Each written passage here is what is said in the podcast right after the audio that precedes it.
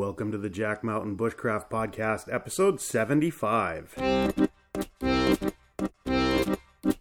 Welcome to the Jack Mountain Bushcraft Podcast with your host, Jack Mountain Bushcraft School founder and master Maine guide, Tim Smith. I'm your host, Tim Smith. I'm a registered master Maine guide, and in 1999 I founded the Jack Mountain Bushcraft School. We help people become more skilled, more knowledgeable, more experienced, and more confident outdoors by using traditional skills, a few simple tools, and field based experience. Whether you're looking to go from city slicker to competent outdoor professional, want to experience a remote expedition, or just want to learn a few new outdoor skills, we've got you covered. You can check out the show notes to this and all of our podcasts at blog.jackmtn.com. When you're there, click on the podcast button. And if you enjoy the show, please leave us a review on iTunes. Lastly, the best way to keep up with our programs and trips is to join our email newsletter, and you can do that at jmbnews.com. Welcome to another episode of the Jack Mountain Bushcraft Podcast, episode 75. It is Sunday, August 18th. Christopher and I in the guide shack drinking coffee, uh, knowing that we don't have a whole lot to do today, and it's glorious. Yeah, it's pretty amazing. Um, after a pretty dry summer, we've had a few solid days of rain. Uh, so, nice rainy morning, everything's wet, and we're happy to have something over our heads other than a hat this morning. Yeah, preferably one made out of tinfoil. Because I heard a thing about uh, a certain delicious treat in Maine that I think is going to blow your mind. Yes, the this is all about government Yes, conspiracy it, it right really now. is. It's a big problem. It's a huge deal. Yeah. So yesterday I attended the uh, Portage Lake Whoopie Pie Festival, which was An entire festival an entire festival of whoopie pies. of whoopie pies. It was pretty glorious. Um, great way to wrap up week one. But Tim and I discovered this morning that we've been lied to. the government is not our friend. No. The government has been lying to us. No. If that is if we can trust the the website answersdrive.com. Which we can because it's on the internet. It's got to be true. It's gotta be. So for years, I've been saying that Maine has two official state desserts, the blueberry pie and the whoopie pie. But according to AnswersDrive.com, the whoopie pie is the state treat, and the blueberry pie is the state dessert. I just I just don't know what to believe anymore. I am gassing up my truck right now. I'm headed down to Augusta. I'm going to start picketing the state legislature. This is a grievance that needs to be addressed. Can you do it in a whoopie pie costume? I will be dressed as a giant whoopie pie, standing, and uh, the sign I will hold will say, "I demand respect and equal." And then I'm gonna have like a like a giant inflatable blueberry pie that I'm gonna throw rotten tomatoes at or something. I, I don't know what, but it's gonna be a really frivolous and ridiculous attempt at trying to get my grievances addressed. Who could argue with that? So we just wrapped up uh, We just yeah, we just wrapped up week one. wrapped up week one. Um, yeah, Yeah, it was great. Students got sort of the basic of basics of camp living, a little bit of intro into tool use, and they're pretty well settled in, cooking over the fires every night and enjoying their weekend off. Yeah. So we work pretty hard here during the week, so it's nice to take weekends to do laundry, get some groceries, relax, read Go a to a book, whoopie pie festival. go to a whoopie pie festival, go down to the state government and address grievances about labeling of different dessert foods. I thought you said in a dress. Go down to a state a state house in a dress. I already told you I'm wearing a whoopie pie costume. right. Right. I just misheard you. I'm sorry. Which could be, yeah, the- you know, are whoopie pie What if it's a costumes? dress Are they with gender a whoopie specific? pie pattern on it? Ooh, that's interesting too. Could be interesting. I mean, I'm probably going to be there. I don't. Know. I'll imagine, wear the dress. You wear the costume. I don't imagine they're going to take up my uh, my fight for liberty immediately. So I'll probably be down there for a few months, and I probably won't want to wear the same Probably costume all the so. time. Probably so. Yeah, you got to shake it up. People get bored of seeing a whoopie pie costume. Right. I want to picket the state capitol with a sign that says "I have no strong opinion." Everything seems okay. so one of the things that happened this last week, um, we needed to print something. So this is this little story is all about the realities of off-grid living. Here in the Guide Shack, I've got a so off-grid solar power system. We've got two solar panels. They run through a charge controller into a battery box that is uh, kind of mounted on the outside of the building. So, and then those batteries are vented. There's some holes drilled into the wood that makes up the battery box to vent any gases. Um, so the what we run with that off-grid solar system is uh, lights, and I charge batteries. I have a little radio, and I can run a laptop. I also have a printer here, but um, who knew when we got the printer that it would be the thing that would crash the system? So when the printer fires up, it crashes the inverter. It draws too much juice, so we can't really we can't use the printer with the solar power system. So luckily, we also have a generator here, a little Honda generator as a backup. Had it for about 15 years. What a great piece of kit. They're not cheap, but man, they're they're pretty awesome. So we use that whenever we have to do any big construction, run power tools, stuff like that. So we have the generator, but I also need to run the generator if I'm going to print anything. I have to plug the printer into the generator because again, it crashes the solar system. So the the generator lives in the battery box as well. So You know what else lives in the battery well, box? let me, let me let me finish the the battery box. So, and we designed it that way. So, if we get a, a stretch of real bad weather, I can run the generator and then charge the batteries from the generator, and it's all uh, out of the rain. Right? It's all undercover. So, little did we know when we built the battery box as it is, it's like the perfect little home for bees and wasps and all that. So so earlier this week, we needed to print something, but I knew because I had looked in the battery box, um, I don't know, during one of the summer programs, there's a massive hornet's nest inside the battery box. Right? So, you know, somebody said, hey, we need to print something. And I said, well, you know, we can't print because the, we need the generator to print. The generator is directly next to a massively large hornet's nest.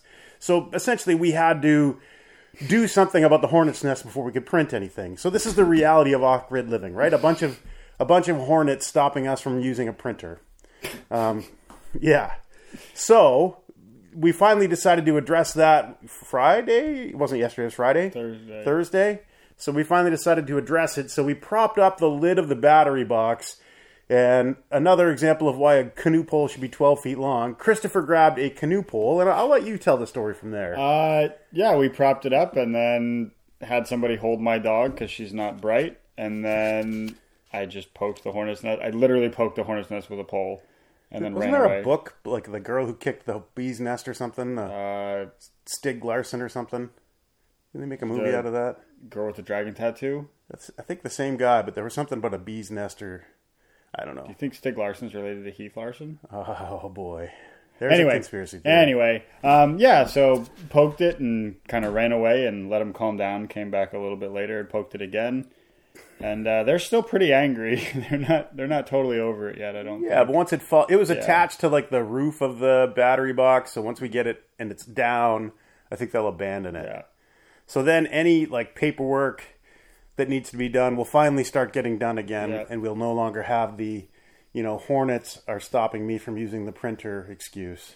You know, they like pulp up wood to make their nests into basically paper. Do you think this is a conspiracy too? That they're That they're taking the paper, they're taking the paper to make their nests and not letting us do paperwork? maybe that It might be. that that could be. It could be. I don't think you could prove it isn't. They might be working with the state legislature. might be. the whole whoopie pie thing. They might be.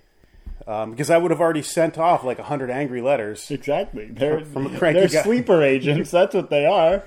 Uh, could you imagine, like in the governor's office, like we got another letter from that guy in Aroostook Send County. in the wasp. in my head, he has a monocle and is speaking to the queen of the wasps. He's a- like, "We'll send it in the wasp." It's actually a uh, Janet Mills now is the governor of Maine, Oh, so he doesn't right. have a monocle. I'm sorry, she has a monocle. and is speaking to the queen of the wasps. Perfect. Yeah, so We're that's really being that's why we don't have any paperwork done is because because of of the wasps. government. Yeah. yeah. So, what we wanted to talk about, a couple of things this morning. Um, number one is to talk about observing nature. Uh, so, it's a big part of what we do here, nature observation. Um, and I think there's a there's a little bit of a myth that uh, you know, nature observation needs to be, or, or the academic side of it, I should Yeah. say, needs to be boring, needs to be not interesting. I think of like trudging into some giant monolithic library, sitting on the 10th floor and looking at field guides and stuff where you're kind of trapped in this concrete mess. And it really doesn't need to be like that. I think that the, No. the, the hands on observation uh, really dovetails nicely with the field wor- um, academic side of studying, doing a bit of research. But I think it's important that we start. We should always start with the wonder of something. Yeah, So you start with the wonder where you're sort of in awe of all the cool stuff. Like I think of the the first, the very first night at the field school in 2008, uh, when I saw the pageantry of all the fireflies in the big field. Right, it was pretty insane looking up. Or, or you think about seeing like you know the first time you see the northern lights, um, stuff like that, or even just you know the the whiskey jacks that that that are always around and hanging around, and the you know the first time you interact with them. Um, it's neat, but then when you add a little bit of background research and study into it, you learn so much cool stuff that it makes it neater. It makes the it it magnifies the experience. Yeah, I, I think that if you do one or the other, if you only do one or the other, you're missing out on, um, you know, if you're if you do the academic studies and then go and observe whatever animal or plant you're, um, you just learned all these all these facts about, then it helps those facts to sort of fall into the puzzle piece that is the ecosystem that that thing lives in, or the puzzle, yeah, to fall into the place in the puzzle that is the ecosystem they live in. Yeah, I would agree with you. Um, and I think one of the dangers with uh, being surrounded by nature, like we are here 24 7, is just the idea that you sort of become immune to being excited about it. Yeah. So there's a really interesting topic I heard a guy discuss once, and it was the idea of vuja de. So it's sort of like deja vu, but it's essentially going through life with the eyes of a tourist. So, and it's a little psychological trick that you can uh, play on yourself. But you know, imagine that your everyday environment that you see all the time. It's imagining that you're not used to it, and it's it's looking at the mundane. It's looking at the environment you see every day with new eyes. That's what that's what I mean by vuja de. So, looking at something with the eyes of a tourist. So, for example, you know, I don't know how many hundreds, maybe thousands of times I've walked to Moose Vegas um, from here. But, you know, constantly looking, constantly looking around, trying to see new things, trying to see things with new eyes, right? Looking looking at the plants differently, looking at the birds, looking, you know, a different maybe looking at a different perspective of looking into the woods and the trees and how they grow and you know, things like that. So looking at the world that you see every day with new eyes. And that's just a great way to um, really build nature observation uh, and nature appreciation into your daily routine. I think it works really well for me. I really enjoy it. Yeah, I would agree entirely. I think especially the long, especially on these long term courses, there's the opportunity for, um, you know, if you went to a weekend course and it was all indoors and you did all, if you over a weekend did all the academic work that our students do up here, um, you wouldn't get as much out of it because you wouldn't be spending the time um, interacting with those things uh, in the way that you're in the way that you're saying, in the way that helps you to sort of like re like jumpstart that sense of wonder because because you're seeing it every day. Yeah, for sure. Um, and going back to starting with the wonder, uh, it's okay if you don't know the names of everything, Yeah. right? It's okay if you don't. Uh, it's okay to just appreciate it, and I think that's something that gets lost too in the sort of the mania of classification and ordering everything and you know knowing the names of everything that it's perfectly fine just to go and appreciate it because it's beautiful. Mm-hmm. And i give the example of one time when i was a younger man i was scuba diving somewhere in the tropics and you know big beautiful coral reef and i didn't know the names of anything. Couldn't couldn't name any of the the fish or the corals or anything i was seeing. But I was just, you know, awestruck by just how amazingly beautiful it was. And that is a perfectly appropriate response, right? We don't have to know the names of everything to appreciate it. Yeah, for sure. And I think that the, the, desire to understand them comes the desire to understand the natural world that you're interacting with doesn't come from the desire to classify it. I think it stems from that that wonder that you're talking about, that sort of curiosity that is such a human thing. And then you know, and then we add on all the classification and stuff, and that's helpful if you're you know trying to build a deeper knowledge of it. But it always has to start and come back to that sense of wonder. I think. Yeah, definitely. So, one last big topic for today, something that we touch on week one uh, always, and that's the idea of what is your baseline. Um, so, baseline would be the the routine that you live that you're used to, and it can apply to a whole bunch of different things. For example, our baseline around here when we're traveling on the trail for cooking is to hang pots over an open fire, right? if you live in down, you know, on the hundredth floor of a New York City apartment building, your baseline for cooking is probably like a little electric cooktop or an electric stove. So the idea about having a baseline, um, and especially you know living uh, close to the land, living a bit rough, and having a baseline that's really simple, is that if ever anything challenging happens, uh, and maybe your uh, the upgrade that you have to the baseline stops working, you can always revert back to the baseline. So, for example, if my baseline is to sleep in an open shelter in front of a fire, cook over the fire, um, and to my bathroom is a little spot in the woods, uh, there's not a whole lot that somebody could take from me to make me have to reevaluate my baseline. So, there's something really, uh, really wonderful about having, at least for short periods of time, a super low tech, easy to accomplish baseline. Because when you get used to living that way, everything else is just an upgrade. You know, I always like to uh, explain that it's always fun for me to go home at the end of the fall semester after having spent roughly six months kind of kicking around in the woods and the field school is getting pretty cushy, so it's not really like that anymore. But it's always fun to go home and then, you know, you turn the faucet and hot water comes out, you know, and you know, I just get excited Whoa, about stuff without like lighting that. a fire? Without lighting It a just fire, shows you, up you there. turn this thing and hot water comes out of this metal thing that sticks up out of the counter.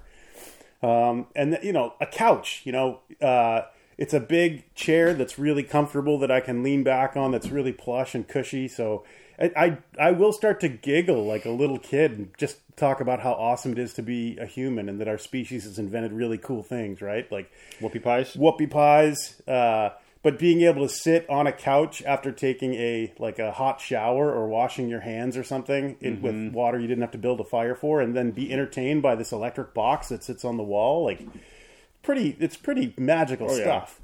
Um, so you know, but the idea is to consider all of those upgrades, and the baseline is something that no one could ever take away from you. So if your baseline is kind of foraging around for food, is sleeping. Whoop! There's a dog at the door. if, if if your baseline is foraging for food, um, you know, sleeping in open shelters or sleeping rough in a tent or something, you think that you know, regardless of which path your life goes down from that point, there's not much that they can take from you. So, and being appreciative of of the things that you have when you're when you're living like that, and not, you know, we are creature of of very few needs and countless wants. So to when you're out living close to the land like that, thinking about it's easy to sort of think about all the the conveniences and stuff that other people have, but you think about the experience that you're having living that way, and it's it's pretty glorious. Oh yeah, it, you know I spend a good amount of time splitting wood up here just to cook over and keep warm and stuff, and then you go, even just like the drive home when we finish in the fall with heat in my car for you know six or seven hours is pretty amazing without having to. I don't have to physically do anything to make it be there, you know. Yeah. Or, you know, the classic case at the end of like a two week long snowshoe trip Oh. where you're just, uh, you know, your body's the engine. You're either working hard physically or you're in the tent, you know, in, in close quarters with everybody else. And then that, that first time you sit down and there's like a heat source that you're not having to feed with wood constantly. And um, it's always interesting for me because I'm usually driving the vehicle. So as soon as we get in and everybody gets comfortable, bam, everybody's instantly asleep. Yep. and it's all I can do to stay awake. Yeah. oh yeah. But just that idea of you know what's your what's your baseline, and then what what are the upgrades to your baseline. So you think uh, an approach like that could be super useful for people if there's ever like a natural disaster, you know, in the wintertime when people lose power, uh, lose electricity, and all the, the the modernly designed houses won't work because they don't have a constant supply of electricity coming in. So if you're listening to this out there in podcast land, ask yourself, what is my baseline and how could I lower that baseline to where, you know, I'm more self-sufficient and self-reliant? What? So that's advice from the Jack Mountain Bushcraft School. Lower your standards. I say that as a joke, but it's true. I, Aim low. Aim low. It, just, it, it, it is. It's a it's a true thing. Like if you're if you're sort of what makes you comfortable is a lower standard than everyone else around you, your life's just easier. Yeah. It really is. And then in addition to you really appreciate those little upgrades you get you know when you get them Yeah. and you're you know you're just super excited about it and happy about it and and this is i realize that we're we we are treading in the water of very deep philosophical thoughts at this Yeah, but we only tread in it though. we only tread the water. we're passing through very briefly yeah, exactly.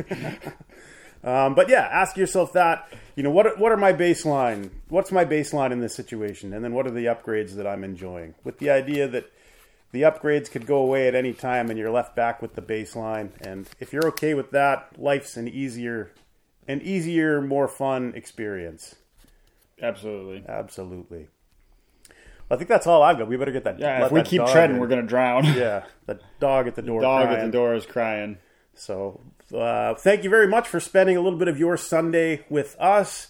Um, we really appreciate it. If you enjoy this podcast, please share it with somebody or leave us a review. Or if you listen to this before, I say that every time, so you know what the, you know what to do. Yep, you know what to do.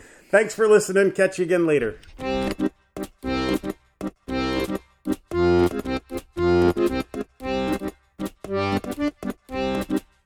You have been listening to the Jack Mountain Bushcraft Podcast. For more information on our professional wilderness guide training programs that are college accredited and GI Bill approved, visit us on the web at jackmtn.com.